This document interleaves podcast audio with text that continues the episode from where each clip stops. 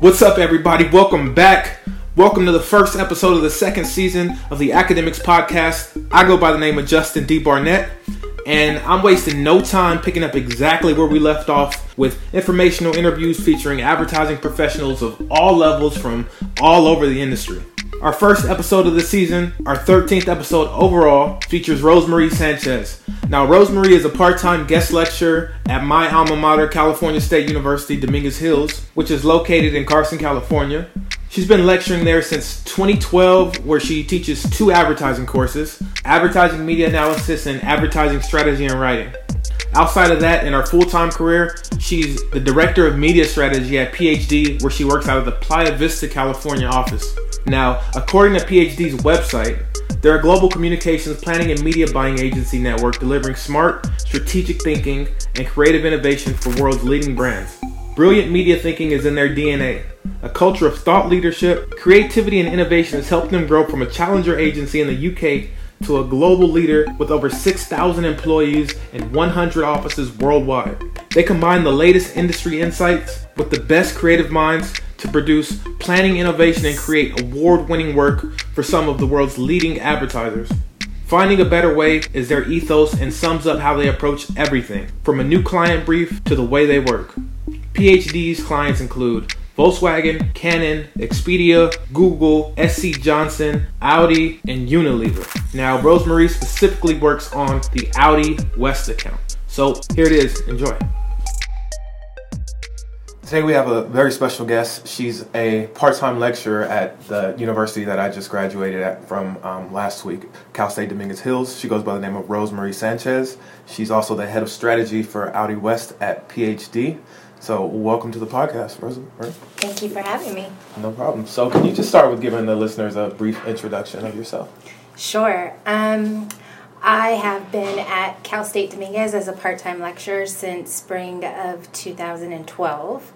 Um, I have been in the advertising industry for over 20 years.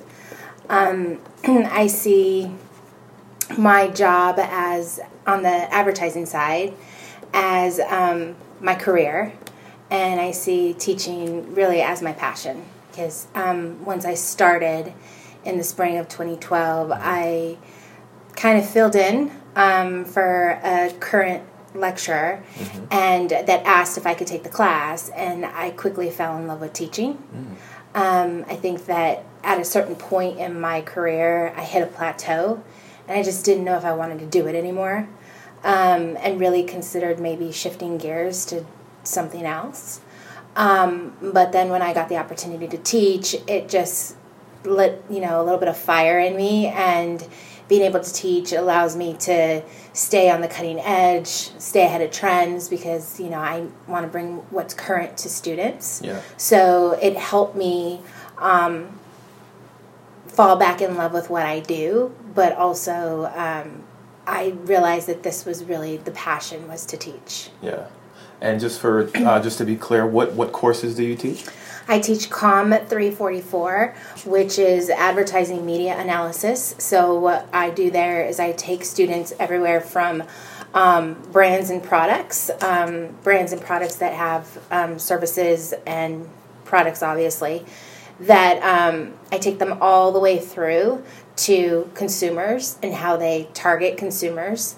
And then um, I take them through each individual media type so that they can not only be able to distinguish which media types are appropriate for the right target audience, mm-hmm. but also as a consumer, how are they being targeted by certain products and um, certain brands in order to ensure that those products and brands continue to acquire consumers and stay relevant in the business and be able to you know keep afloat among everything that's happening with technology and then um, this last semester, I've taught that class um, since I've started here at Dominguez. Mm-hmm. And then um, off and on, I teach Comp 342, which is advertising um, strategy and writing.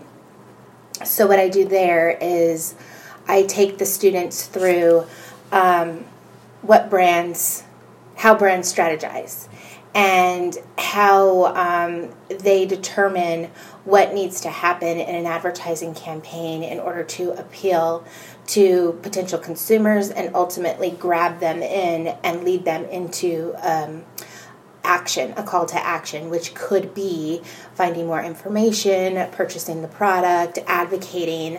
Um, and so at the end of the semester, they are well equipped with a brief in how to develop an overarching creative concept and how to turn that into a campaign.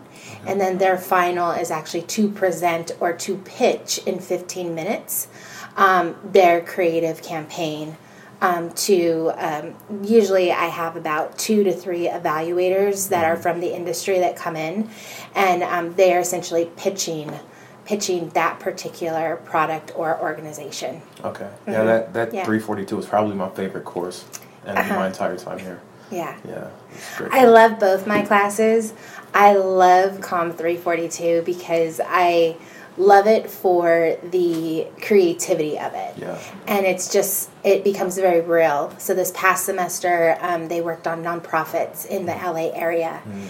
And, um, you know, they tackled homelessness and they tackled, um, uh, suicide among the LGBT youth community, and just to see these students become so familiar with these organizations to the point where they were able to fully communicate um, what these who these organizations are, and um, put that into a campaign um, was amazing. So, yeah. So, um, when you when you take on these courses, how how does it work for a lecturer or an instructor to like do you develop your own curriculum for, for each course or is this something that you're given?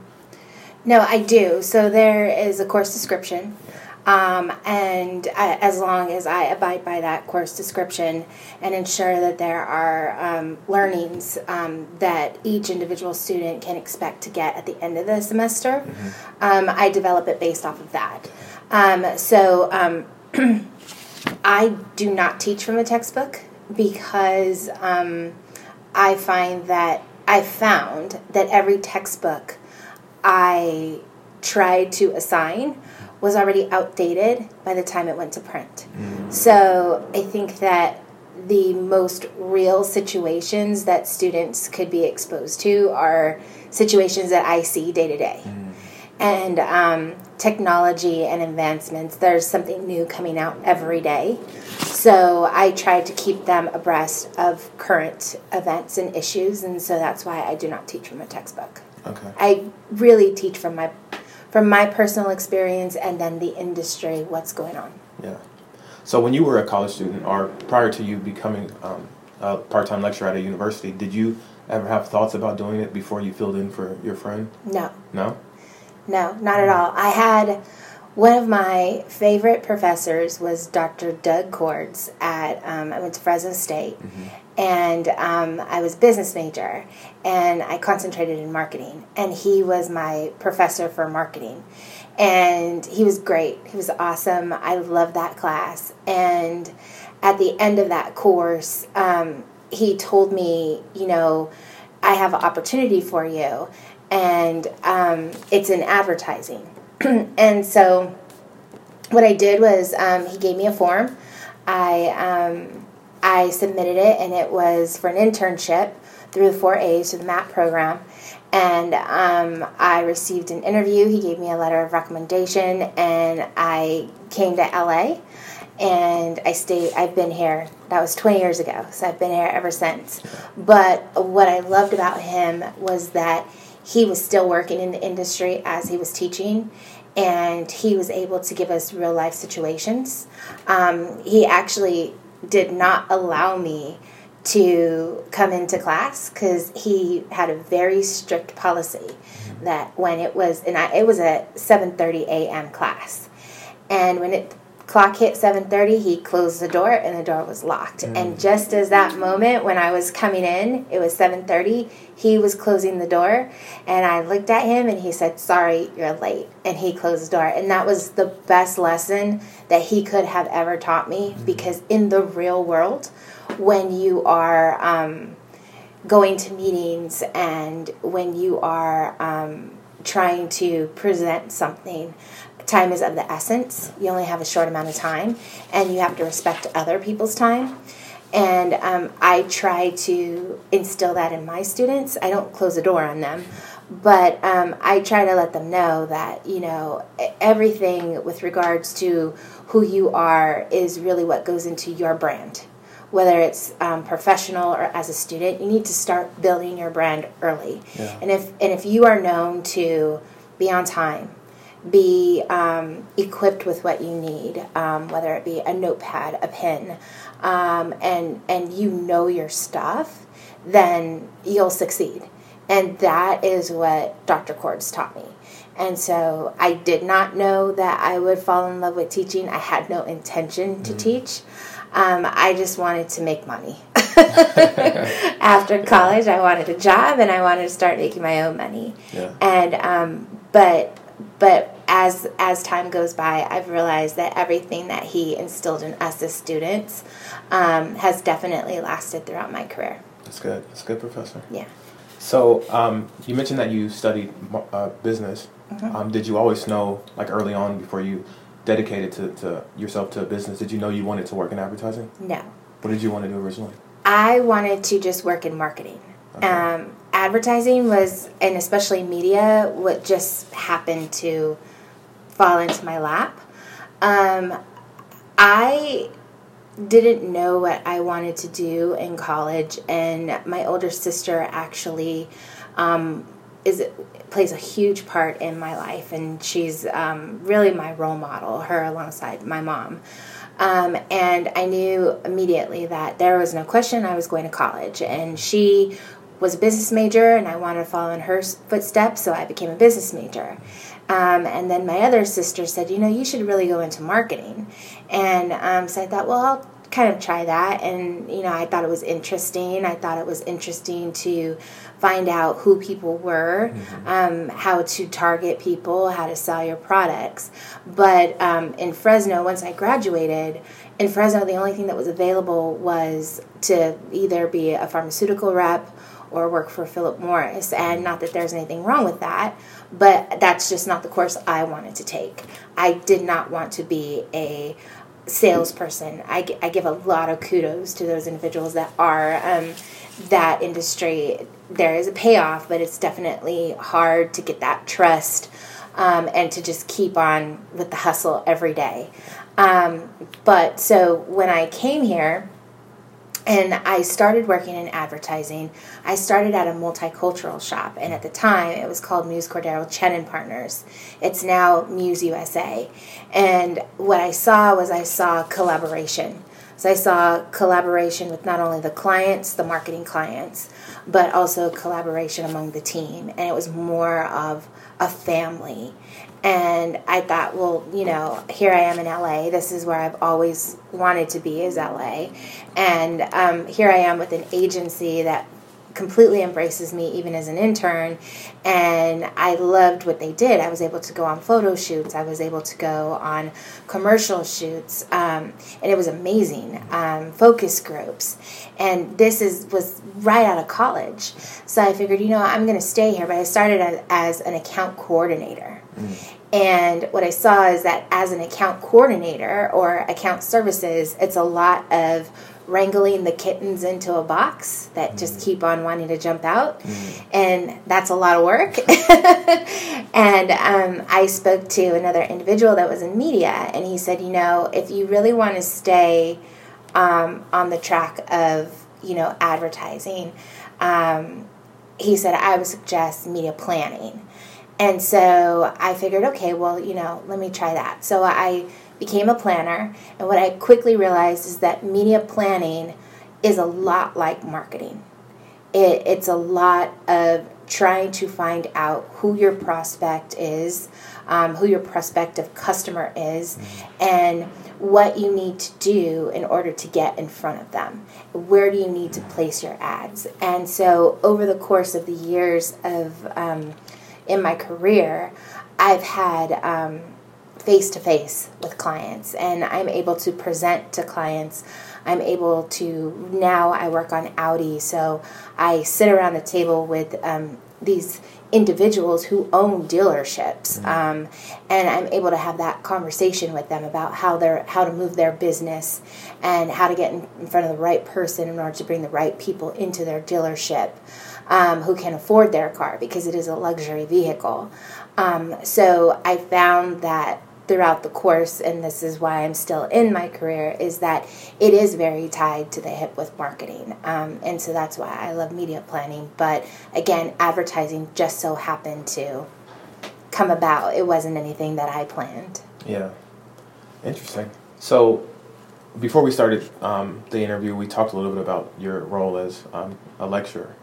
Um, can so for students who are currently interested in going on to become a professor, or go on to get their master's, or anything, or teach in some sort of fashion, um, can you explain exactly what the lecture is compared to what the professor is compared to any other type of instructor? Um, I, from my understanding, just because I'm not on campus so much, um, I think um, that professors have the ability to do more research um, they definitely are also on campus. Um, they have that engagement with the students. They also have, play a huge role in the structure of the department and um, the role that the department plays in the university as a whole. So I see professors as really part of that body that's moving you know, m- moving the department to succeed continuously.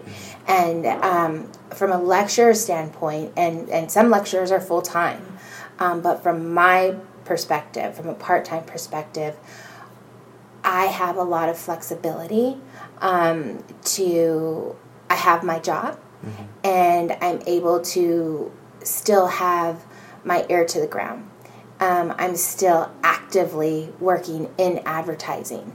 So I'm able to um, move quicker with my curriculum. Um, I don't have anything that's set. Every semester could be different. I could be teaching them different stuff. It's not the same semester over semester, it's constantly changing. And I think as a part time lecturer, I'm able to um, shift more quickly. Um, I think that um, from an over, overarching professor standpoint, um, they, they play such a huge role on campus that I think that a lot of their time they're researching and trying to, to build. Mm-hmm. Um, but I think that both part time lecturers and professors play huge roles um, in the university and in the department as a whole. Okay, got it. So, you've been here since 2012, I believe. So I, I, think you're at the point now where you can, you know, log on LinkedIn and see your former students in the industry. Um, what, you know, what's it like to see people go on and stick to advertising and like succeed? Like, how, how does that make you feel? It's amazing. Yeah. Um, I actually, I. I was talking to a coworker um, a few months ago, well before the semester, and I said, "Well, you know, I'm starting class. So I'm not going to be able to meet at this time." Mm-hmm. And I had an individual come up to me, and she said, I think you were my instructor when I was at Dominguez. Mm-hmm. And she literally sits to to um, like on the opposite side um, of where I sit, like mm-hmm. across the, the walkway. And so I said, you know what, I probably was. um, so it's it's fun to see um, previous students in the field. Um, it's fun to see them advance. Um, I think one of my students is actually now a supervisor, mm. um, and I think you may know her. Um, I think it's uh, Raven Manning. Yeah, yeah. Saatchi and Saatchi. Yeah. yeah. So it's it's it's been fun to see her on LinkedIn advance um, and just see her grow in her in her field. Um, so it's it's always amazing to see that they've actually got into the industry and they've made it. Yeah. Yeah, that's cool. So last question about this role as, as a lecturer here. Um, for people who are interested in becoming a lecturer, like what can one do to um, get to that point? Um, so the way that it happened for me is Chris Russo um, was the one that approached me, so it was just an opportunity that landed in my lap. Um, but what I suggest is just get online and look to see. You know, community college is um, also a great place for part-time lectures. I know an individual here who lectures, um, also lectures at um, El Camino and Cerritos.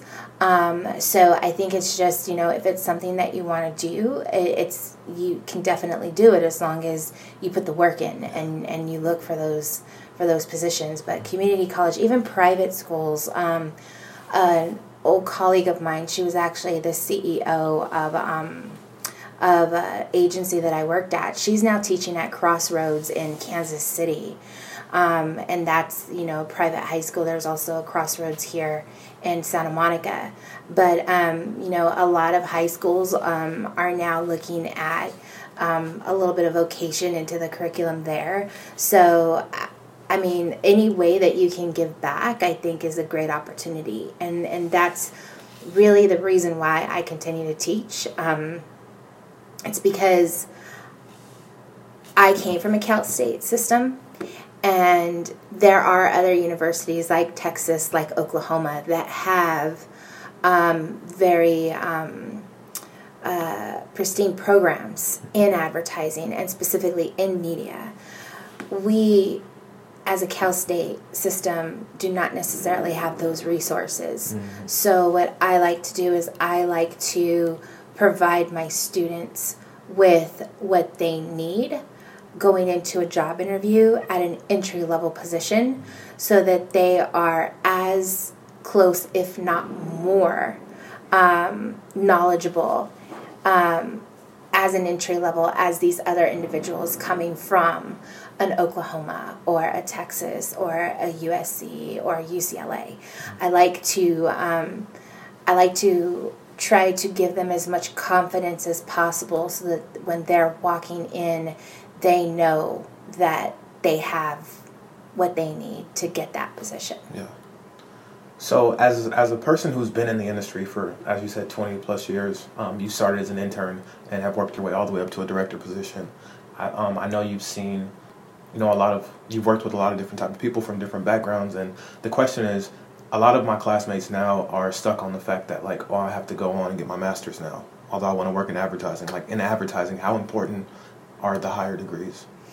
In advertising, not as important as it is on the client side. Mm. On the client side, um, definitely a master's is is Standard. is going to get you where you need to be. Um, on the advertising side, um, it's really all about what you know, um, how fast you learn, and um, just grinding. Because because advertising that's that's what it is. It's constant every day. Um, you know, unfortunately, the one the one downside of advertising is that it's not stable. Um, for every agency that wins an account and is very excited that they won the account, you have to think about the agency that just lost the account. Mm-hmm. and all those individuals that unfortunately if there is not another available position at that industry uh, or at that um, agency will lose their jobs. And i've been in that situation before where i've been laid off. Um, so um, i think that you know you need to just be flexible. Um, you need to have thick skin. Um, but as far as degrees go uh, bachelor's is fine. And um, now on YouTube, you can learn anything. So, any type of certifications, um, Google has certifications that you can spend years on just getting. Um, you know, any type of, I encourage my students, especially Com 342, um, any campaigns that they've built to put them on a website, put them in a portfolio, portfolio as spec work mm-hmm. that shows that they have been able to create a campaign from the beginning of a, of a creative brief all the way down to execution. Mm-hmm. Um, because the more work that you're able to show, um, the better chance you have because you're really not going to get the experience until you're in the field. Yeah. Okay. So let's let's let's bring it up to speed on um, you know where you currently work at now on the agency side. You're you're a strategy director at um, PhD on mm-hmm. So, what exactly do you do in that role? So, I run the entire um, West for Audi. So the Audi Western region handles everything west of the Rockies. And what I do is I put together communication plans um, and I determine exactly what we're going to do. And we have about, we actually have 18 markets right now. Um, what we're going to do in those individual markets. And it varies because San Francisco is a market that has changed drastically that market has become much more affluent. Um, it's very tech savvy and it's being taken over by Tesla. Um, so my role is to find out um, what can we do differently in San Francisco that will make us stand out. Mm-hmm. Um, and then you also have a market like Seattle where you have individuals that are starting to move from San Francisco and migrate into Seattle because that's now becoming a tech hub. Um, such as you know Playa Vista here in Los Angeles. So my job is to keep an eye on the markets, find out what's happening, knowing that in California we have people in Southern California that are moving to Texas. So we have people that are coming in, we have people that are coming out, we have a younger gener- generation coming in. In 2020, um, we now have Gen Z that will be. Um, that will now be in our target audience. That's a generation that is digital first, mobile first, social first. Mm. So, how does that differ from the 54 year old that straddles both traditional media and um, digital media? So, my job is to find where that balance is and how we can best get those individuals interested into our brand and essentially into the dealership to sell cars. Okay, so did, I, I, spent my summer working on um, a, a, car account also. I worked on Honda um, National. I also touched on some dealership association stuff, like um, regional stuff. Mm-hmm. Um, so for those that don't know, like what you mean when you say Audi West, like, sure. can you kind of break down exactly how the automotive industry is structured? Sure. So you have the um, you have tier one, which is um, typically branding and awareness. So we have Audi USA, mm-hmm. and that's tier one. They have their dollars and their budget, and it's really broken out by budget. Um, they have their dollars, and their role is to create desire for the brand. Um, and so their advertising message is very brand focused. It's all about the car. Um, there's a little bit of a story there, but at the end of the spot, it will say Audi USA. And then you have tier two. And tier two is where the dealers come into play. So the dealers take a bit of their profits, dump them into a bucket together. So Los Angeles has several Audi dealerships um, those individuals drop some of their profits into a bucket. Those dollars are then used to um, to uh, promote the dealer association. So at the end of those spots, it'll say visit your Southern California dealership now. And then the last tier is tier three, and those are um, dealerships like uh, Audi Mission Viejo, um, Audi uh, Beverly Hills. And what they do is they will take a piece of their dollars and they will go out and they will advertise for their own individual dealership. So it's corporate, it's regional, and then it's local dealership.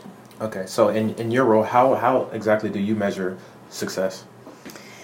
Uh, how many cars we sell? It's, it's through, the, through each dealership that you work with is how many cars are sold. We have that, okay. but then we also have what we call KPIs, so key performance indicators, and um, that is all based off of the website. How many um, impressions did we serve in the market? Out of those impressions, how many people actually came through to the website, what did they do? Did they configure a vehicle? Did they go to a descriptor page? Did they go to a model page? Um, did they ultimately submit a lead, um, finding out more information, wanting a quote, um, having a dealer contact me? And then ultimately, eventually, we will get to foot traffic, which is measured off of your mobile device because you always have your GPS on. So, did this individual actually walk into a dealership? Um, and then ultimately, how do we do in sales? So, there's a lot of factors that go into play, um, and it's all really based off of the media that you run. Um, so, the higher funnel, which is television and outdoor, um, which is generally for awareness purposes, is all about creating excitement and awareness. And then as we drill down, the KPIs change um, and they become more call to action and ultimately sales. Got it. So each dealership that, like you mentioned, Mission Viejo, Beverly Hills, they each have their own website with their own set of data. Yes. Okay. So like when you go to Audi and you type in your zip code, it'll take you to. Correct. Okay. It'll take you to their website. hmm Got it. Interesting. We Um, have a, so that's a tricky thing. National has a website. Mm-hmm.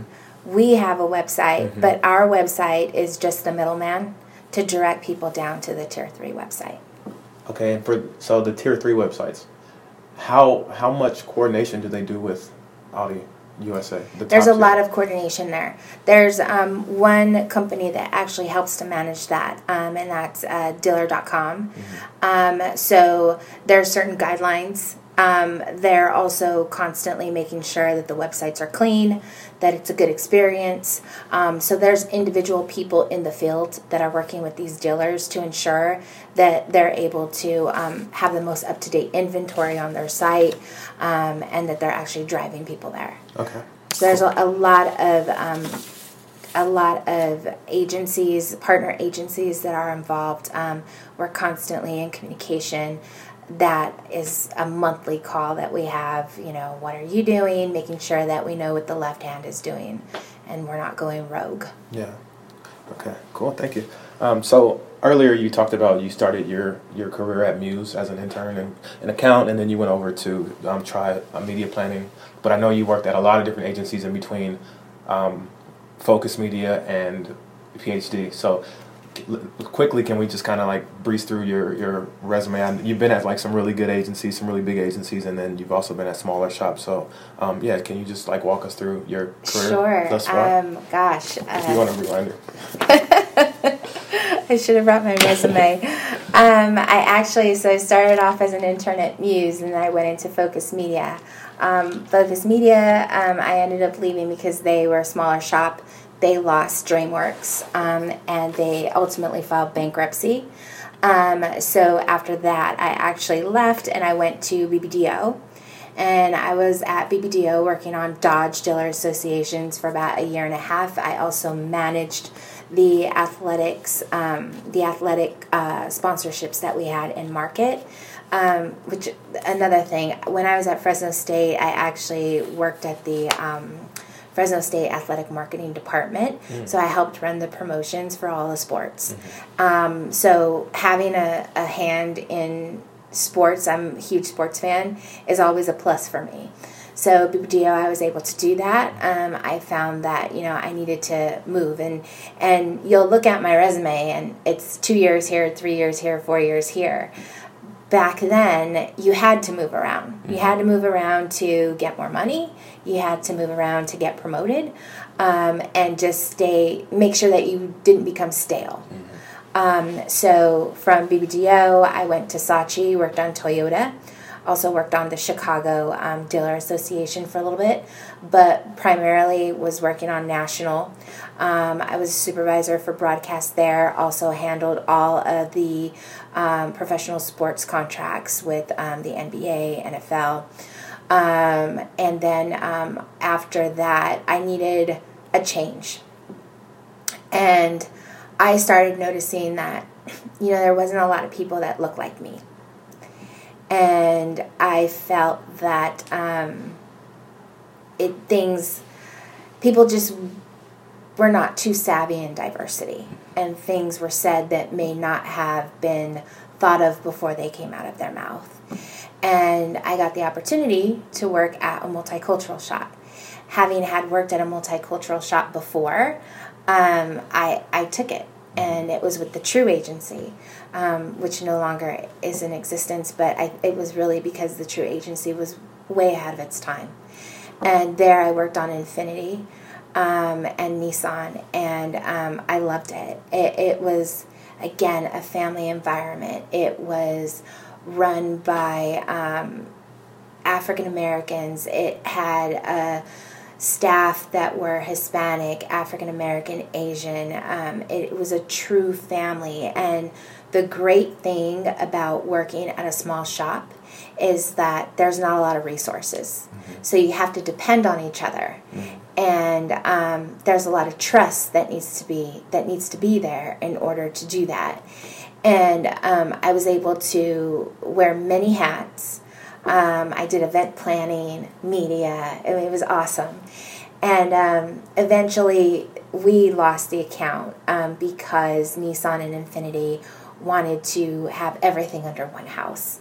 So um, I left, um, did a little bit of time in, in sales and didn't like that. Um, and then was just kind of here and there. Um, and then I got a job at Castells, um, which is a Hispanic agency working on Time Warner.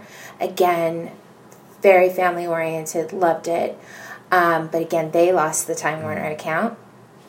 And then um, I was just kind of floating, went to Grupo Gallegos, and then went back to OMD to work on Infiniti, then worked on Visa, the global account, um, and then went over to Mediacom to work on Audi. Yeah Audi decided to switch agencies. Um, stayed at Mediacom, worked on PlayStation, which was amazing. Um, I was on PlayStation for about a year, and I probably learned the most in that small amount of time um, in digital than I ever had at any other agency. Mm. Um, PlayStation is very buttoned up when it comes to digital, um, and they know how to handle data. Um, and then after that, um, did a little time at 360i working on Fox Sports. Um, I worked on the World Cup, and then um, I got the opportunity to go back to Audi, um, and I did. And the reason why um, is because the Audi client is a client that is so appreciative of their of the people that they work with and they see their agency partners as as a true team player mm-hmm. And this particular position allows me to teach at dominguez. Mm-hmm. whereas other um, agencies it it i'm not gonna lie it's hard work it's long hours it's burning the midnight oil. And while i can do that i've done that in my time.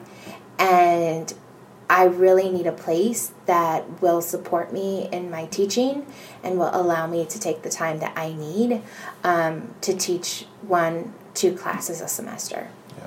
And this particular client understands that.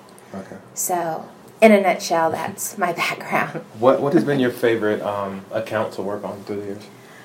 Oh, geez. Um, well, Audi's definitely at the top. PlayStation definitely. Um, but I've also worked on new business, mm. and I would say that the best new business pitch that I've ever been involved in was Adidas. Mm. We, um, at True, um, we had the opportunity to pitch um, Adidas, and um, it was the global account. So they flew myself and a couple of my counterparts to Germany and at first, we actually thought it was for the US business. Mm-hmm. And when we got into the pitch, um, we found out it was actually for the global account. Mm-hmm. And we did very well. Um, but that was that was probably the um, the best business pitch I've ever been involved in. And then obviously um, Infiniti when I was working um, uh, targeting African Americans. Um, the campaign was called Infiniti in Black, and we won a gold Effie for that. Mm. so yeah. Okay. Um, actually, let's let's stick on. Um, you just mentioned the True Agency again. Um, for those that don't know what a multicultural agency is, um, can you just explain like what it is and why it's important? Mm-hmm. Yeah. So, the majority of larger agencies are focused on general market, which is one message that reaches all, mm-hmm. um, which is great. But the problem with that is that you have, um, specifically on the West Coast, you have, and well, actually, the metros, um, you know, the East Coast, the South, and the West, um, you have individuals that need to see people that look like them. They don't need that, but they like that because it's a bit of a surprise and delight. It's um, it's nice when you're looking at a commercial and it has maybe a, a wink to it, whether it's a word or an individual, um, because it shows that this brand has taken the time to try to speak to me mm-hmm. and try to speak to my people. And because the United States is shifting in um, demographics, um, it's even more important to have diversity and inclusion in messaging. Um, the problem with that is that not a lot of agencies have diversity mm-hmm. and inclusion. Mm-hmm. And I would say that New York is probably the best um, place for if you were to go into a larger shop, you will see uh, various different individuals from all types of backgrounds. But LA just hasn't gotten there yet. And um, they have been trying, but it just has not um, happened. And so what happens is you have brands that see this and they see, you know, well, you know, Hispanics and African Americans and Asian, Asians, um, their household income is high. So we need to create campaigns that target these individuals. And so they'll set money aside. And good brands will hire a multicultural agency that is specialized and has the expertise to speak to these individuals and communities. Um, other brands may just say, well, we can just target soccer and that'll reach all Hispanics. Um, that's not the right way to do it. um, and what I like to say is that any brand that thinks that they can um, go on Univision to target Hispanics and BET to target African Americans and blacks um, there that's just plain ignorance. Yeah. Um, that is not the way to do it. Um, that was the old way of thinking, and many times I think that we've gone past that, and um, and I constantly see brands just not doing the right thing. Um, so that is the reason for multicultural shops is because there's still a need there there are brands that still see you know different communities and ethnic groups um, and they prioritize them and um, that's what multicultural shops are for yeah. they're there to to teach and also to um, create the message not adapt a general market message mm-hmm. Throughout your career have you seen the numbers of diversity get better or change throughout your 20 years and do you see it um, ever getting to where it should be. I'm just seeing it. Um, I work at an agency that um, I report into the New York office, but I work here in LA. And in our LA PhD office, there are about 10 to 15 other companies that are within our building, BBDO being one, DSDA, the Hispanic agency, being another, um, RPA, or not um, RPA, RAP mm. um, being another. And I am now starting to see greater diversity just in our building alone. Um, but that's been taken in my career 20 years to see. So I'm very happy to see it. I think it needs to continue. I think, you know, um, I think that when you have individuals from different backgrounds, um, they offer a lot of insight um, and um, that maybe others may not have been thinking of. Yeah. More unity, more collaboration. Are, are there certain levels where you're seeing it, um, you know, start to improve? Is it mostly like entry level or mid level? It's um, across the board. It's across the board. Mm-hmm. It's really across the board, and I'm also seeing a lot more um, women mm-hmm. in director positions, also. So yeah, it's across the board. Okay. So, you work with a lot of students. Um, you see them begin their professional life or make the, the steps to begin their professional life, and a lot of people are now applying for jobs, and um, I find that a lot of people are confused about you know the advertising agency structure or you know the culture. Um, people watch Mad Men and think it's one thing. The question is, um, at PhD specifically, um, are the shops you've been at like what what's the hiring process like, and you know what what should people prepare for when going into these interviews? So um, the hiring process is HR um, goes out and goes through LinkedIn or maybe resumes that may have been submitted to them, and um, well, uh, let me back up. What happens is I go to HR and I say, you know, um, I have a position, a planner position, strategist position, and I need to hire. And so they'll go out and they'll find um, individuals that are fit the description, which is typically college degree, um, usually advertising communications or business major. Um, we've we've also hired English majors. I mean, it's across the board when it comes to entry level. Um, you know, individuals that have done stuff in college. Um, you know, whether they've had a job um, at the same time they were going to college or internships, were involved in um, campus activities. Um, and we bring them in and i look to see you know what they've done how they highlight their resume um, accomplishments that they've had whether it be on campus or at a previous job um, and then we bring them in and we interview them and um, the only thing that i'm really looking for from an entry level position is somebody that has the drive um, somebody who is eager um, and is willing to learn. Um, and you can tell um, pretty quickly because people show their personality. I, I don't like to talk a lot in interviews. I actually bring a little bit out like what do you do? Um, how do you have fun? You know where do you vacation? Because then that starts to bring out the personality because typically people are nervous. Um, so i would say to be prepared would be um, to obviously dress professionally, um, to show up on time, if not 10 to 15 minutes early, um, to have your resume printed, and to just have a conversation. Um, because that's really what it's all about. It's just about having the conversation, seeing if, if, you know, what I'm typically thinking is, can I work with this person? But at the same time, I want them to interview me and I want them to to think, can I work with her? Mm. Um, I, I'm always very honest, um, but it's just all about being prepared and putting the cell phone away. Yeah. Don't have the cell phone on the table during the interview. Shut it off and put it away. Okay. Yeah.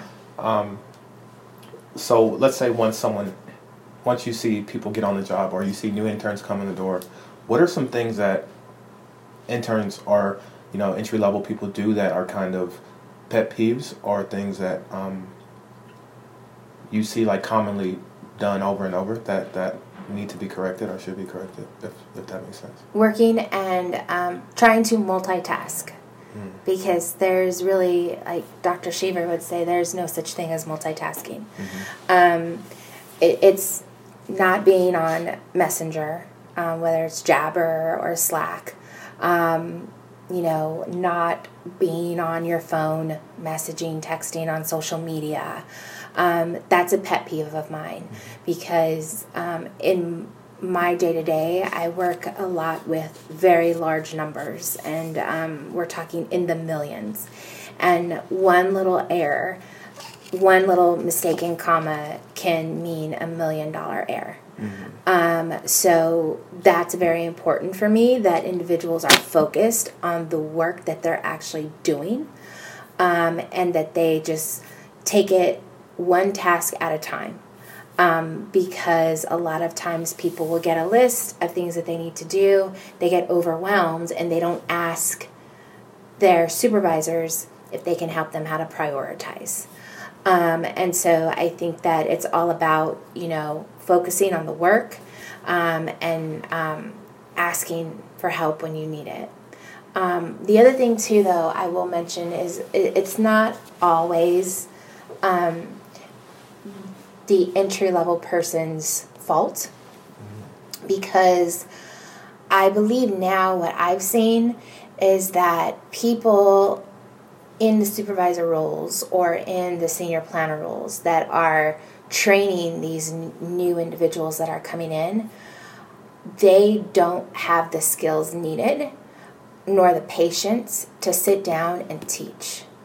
So instead of walking through what needs to get done, how it should be done, what their expectations are, and giving a deadline, they'll just throw a task at an entry level individual and leave them out floating to figure it out.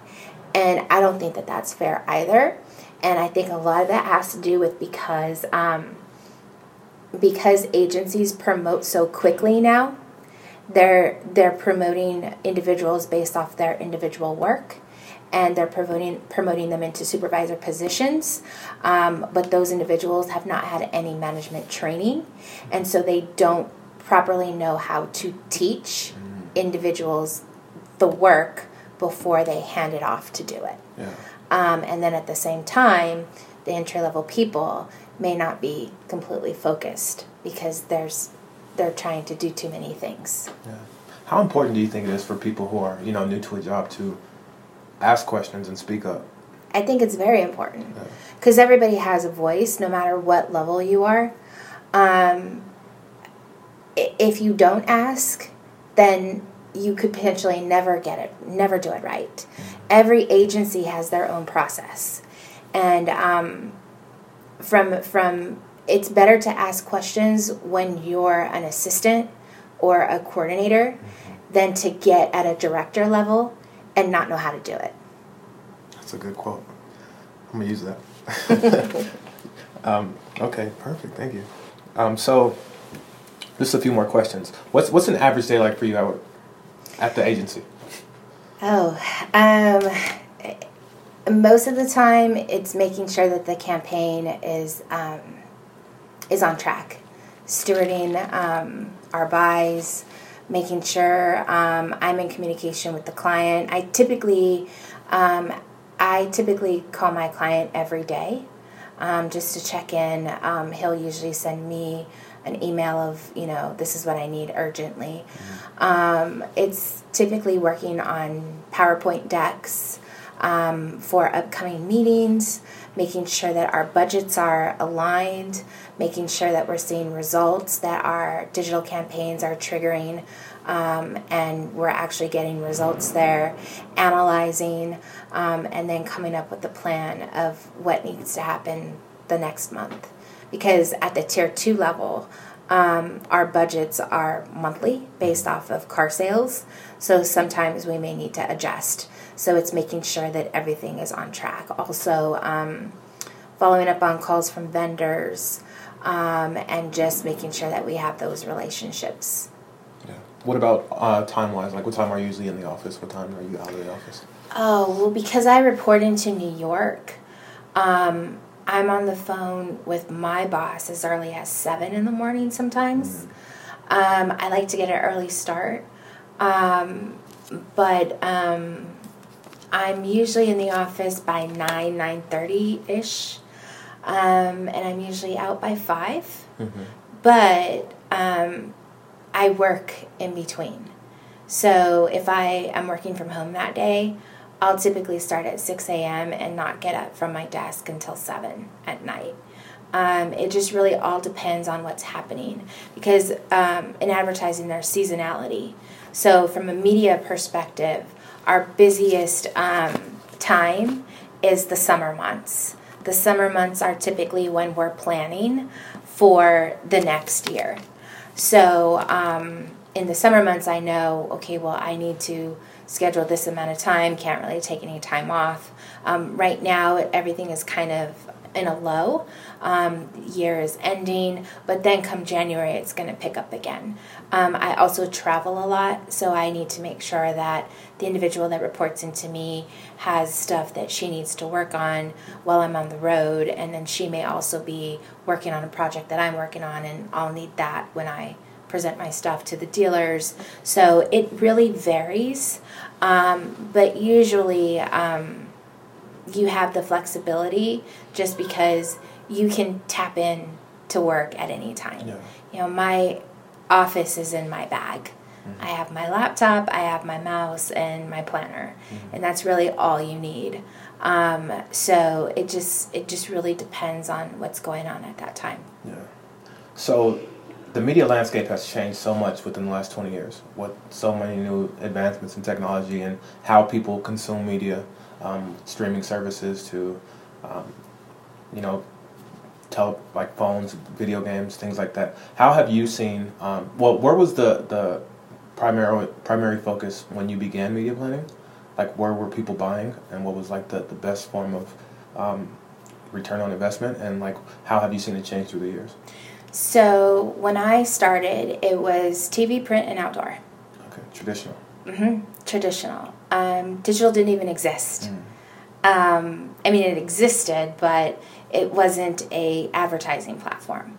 Um, and then uh, now, um, I would say that Google and Facebook have caused a disruption. Well, years ago, um, and now it's less about what the platform offers and more about what data does the platform collect that we can utilize to target people better. So I would say that everything is really revolving around data. And it's really a race to which marketer knows how to use their data the best. Mm-hmm. Um, because that's the one that's going to get the client in a non intrusive way that abides by the privacy rules. Um, and and I, I think that that's really where it's changed. I don't think that traditional media is dead, um, but I believe that now there is no such thing as mass media. There is, yes, you have TV that reaches a lot of people, but when you have a spectrum that can come in and give you a wired connection into your living room, and in your bedroom you can access it through a Roku, mm-hmm. then I can run you a different commercial on Roku than what is being run through your wired cable. Mm-hmm. So TV, yes, still reaches a lot of people, but because of the fragmentation, it also reaches people differently. So it's reaching the hot, the heavy user and the light user. Then you have your mobile device. So it is now all video. Um, and when you look at impressions served, you can still reach more people through digital. So, but digital is not mass media because you're really not you're really not using your laptop with a bunch of people around you. Yeah. It's still just you and it's targeting to you. So it's finding out what levers to pull based off of data in that if I spent this amount of money and I got this amount of KPIs and I factor in the government shutdown and I factor in administration in DC and I factor in um, opinions of individuals and uh, brand sentiment and brand image during that particular time. Did something happen in January? Did it happen in March? Was there a sale? Was there a promotion? What did my competition do? It's a bit of a matrix. And once you once you're able to build that matrix and factor in every component that's available, then you can typically see a pattern and you know which levers to pull during which times. But it takes data and it takes a lot of, you know, um, a lot of past um, information as well. So right now, the good thing is that I worked on Audi when they were with MediaCom. Mm-hmm. So I still have some of those results, but the results have gotten better. Now PhD has been with, or Audi's been been with PhD three years. So now there's three years worth of data where we can kind of start to see a little bit of a pattern um, on on how we can use how, where we need to place our media to get the results that that we want. Okay. And again, it's all based on data, which was not available 20 years ago. Did data just come onto the scene and was just like one year they're like, okay, now there's this new way of doing things, and did everyone have to learn, or was it a slow? Um, it was a slow progression, yeah. and um, certain marketers caught onto it um, faster than others. But I still think that um, I, I'm a huge advocate of needing a um, director of data on the client side um, and also a data management team on the agency side um, because a brand needs to understand their data first before they know before they can get any expertise on how to make it work for them. And a lot of brands have the information they just don't know what to do with it. Yeah. and so that's when the agency comes into play. But um, you need to have it you need to have it in a uh, secure, um, in, in, a secure, um, um, not format, but it needs to be secure and it needs to be workable so that you're able to um, get some type of insights from it mm-hmm. and then put that out yeah. into a communications format. Yeah. Whether it be targeting or merging with Amazon uh, the walled gardens, which are Amazon, Facebook, Google, um, and being able to take your data and you know put it in their environment yeah. to get the right result. Yeah.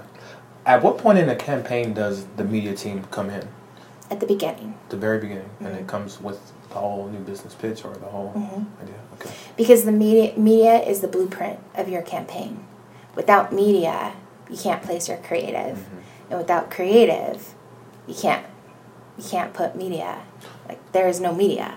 So, so you guys primarily work with the account team in the beginning. Everybody. Are the, everybody, mm-hmm. even the creatives. Mm-hmm. Okay. So before, when agencies were all service, were full service agencies, you had every single discipline sitting at the table brainstorming. Mm-hmm. So I was at the table with the creative director and the executive producer and the account director, and we would talk about, you know, what's the concept um, you know, I'll never forget Perry Fair, um, who is a creative uh, guru. I would say he's he's amazing. Um, he would sit at the table with us and he would say, you know, I have an idea. What if we put this car on a wall and you know well okay from a media perspective what i need i need to go out and i need to find um, a wall and we need to talk to the individuals that own that building mm-hmm. to see if we can actually drill into that wall and post a car and there's guidelines so we need to get permits from the city you know so when creative when creatives had these big concepts and ideas the media was responsible to figuring out how are we going to make this come to life and um, that came in Infiniti when um, we thought, you know, we have these each individuals. Um, Wiley was actually one of our artists that we partnered with with Infiniti in Black. And um, the thought was, what if we had a round table and we had these artists that we collaborated with, and they they are um, moderated and they talk about design and their art and they attribute that to Infiniti and how the car is structured. And then we took that on the road and did um, you know these um, network like these networking events where we introduced Infiniti in black and then we aired it. So at the time the only I called around to the stations or the networks, and the only one that would take it was BET. Hmm. And BET said, Yes, we'll do this. We'll do it during Black History Month. We'll promote it on outdoor. And I said, Okay, but it's got to be commercial free because it's all Infiniti. So I got a 30 minute commercial free time buy with BET during Black History Month in prime time. And we promoted that. We went into, I want to say, seven markets and did events um, where we brought it to life. And that's where I played the event planner. Um, but you know, it's it was those ideas that that were some of the best ideas. Um, now it's a little bit different because every agency has its specialty. Mm-hmm.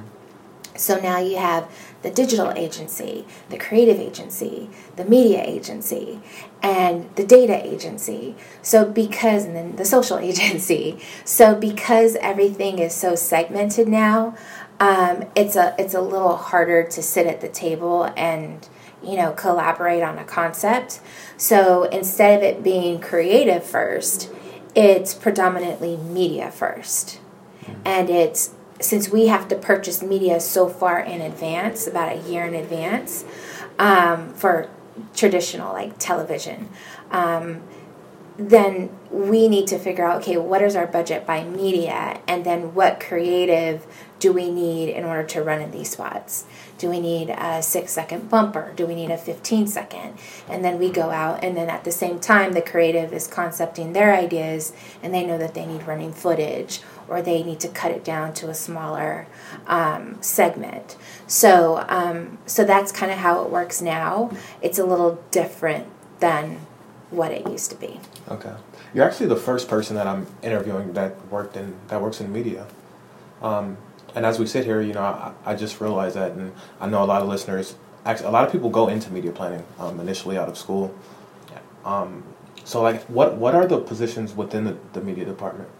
How's it, how's it structured? How's your team structured? So it's a little bit different. Um, the titles are different across agencies, but the positions are the same. Um, some agencies will start with a media coordinator, mm-hmm. and that's just to get this individual in, typically right out of college. We just really want to know are they really interested in going into media? Because teaching somebody this discipline takes a lot. There's a lot of software involved, a lot of, you know, computer tools that need to be, you know, learned. And so it's a it's a big investment. You want to make sure that this individual is really about media. Um, I think that the mistake that typically happens is that individuals really want to get into the agency side and go into creative. So they think that going into media is the quickest way to do that, and it's not. Um, so so that's the first thing is account coordinator. Then um, i'm sorry media coordinator. And then um, after that is assistant media planner. Um, some um, agencies call them strategists. Um, and then media planner soup. Sometimes there's a junior planner senior planner and then soup. Um, and then after soup is typically amd what's, a, what's a soup Oh, supervisor. Okay, got it. Media supervisor. Got it. And then associate media director, media director, group director, mm-hmm. and then VP. Um, so that's typically how it how it rolls up. Um, but I tell my students, anyone that takes my Comp 344 class, if you're in this class and you're able to get through all 16 weeks, there's no reason why you should be applying for a coordinator. You're already at an assistant planner mm. because I'm teaching them the impressions and the CPMs and all of the formulas. And I'm teaching them how to do it by hand, which you don't do it by hand anymore. You do it using software. Mm. Um, so they already know the lingo. Um, so they're already able to talk the talk when they go into the interview. So I tell them just apply for an assistant media planner yeah. and you're fine. Okay. So knowing all that you know now after your your um, long career, what what would you go back and tell your college self? Um, like just knowing everything you know now, some some type of advice. Uh, chill out because it's gonna all work out. Yeah. I think yeah. Um, what, what type of things were you worried about? I was stressed out about my career. You know, here I have this degree what am I going to do with it? Um, you know, it, it's the natural, you know, I was scared. Um, you know, here I am in Fresno. I don't want to stay in Fresno. I want to go to a big city. Um, I got the opportunity to come to a big city, but then it's like, you know, I need to stay here. And it was constantly, you know, when we lost an account, I was constantly, you know, looking for another job and super stressed out and, um, but it's just it's the nature of the business. Um, I would say that when I first started, um, I started out when I was at Focus Media. I was eight hours in the copy room, and I'm not kidding.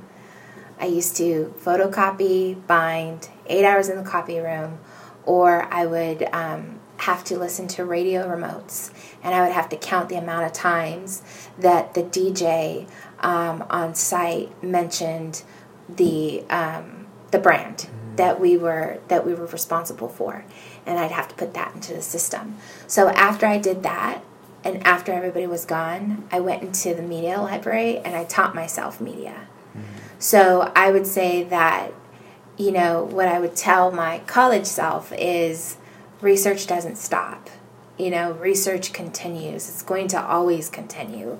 Um, you're always going to need to hustle. You're always going to need to be on the grind in order to make it. If that's what you want, um, it's not easy, and it's never going to be easy, but it's always going to work out. Mm. That's good. I agree. Well, uh, for people who are listening and now interested in getting in touch with you, want to ask you any questions, what's the best way people can reach you? LinkedIn. LinkedIn. Uh huh. Okay. Rosemarie Sanchez on LinkedIn. Yep. Got it. Rosemarie, thank you for taking the time to sit down with me. It was great to meet you. Thank you. Yeah. Thank you. Thank you. What's up, everybody? Before we go, if you want to hear and learn more about the ad industry, make sure you check out our other episodes in the podcast.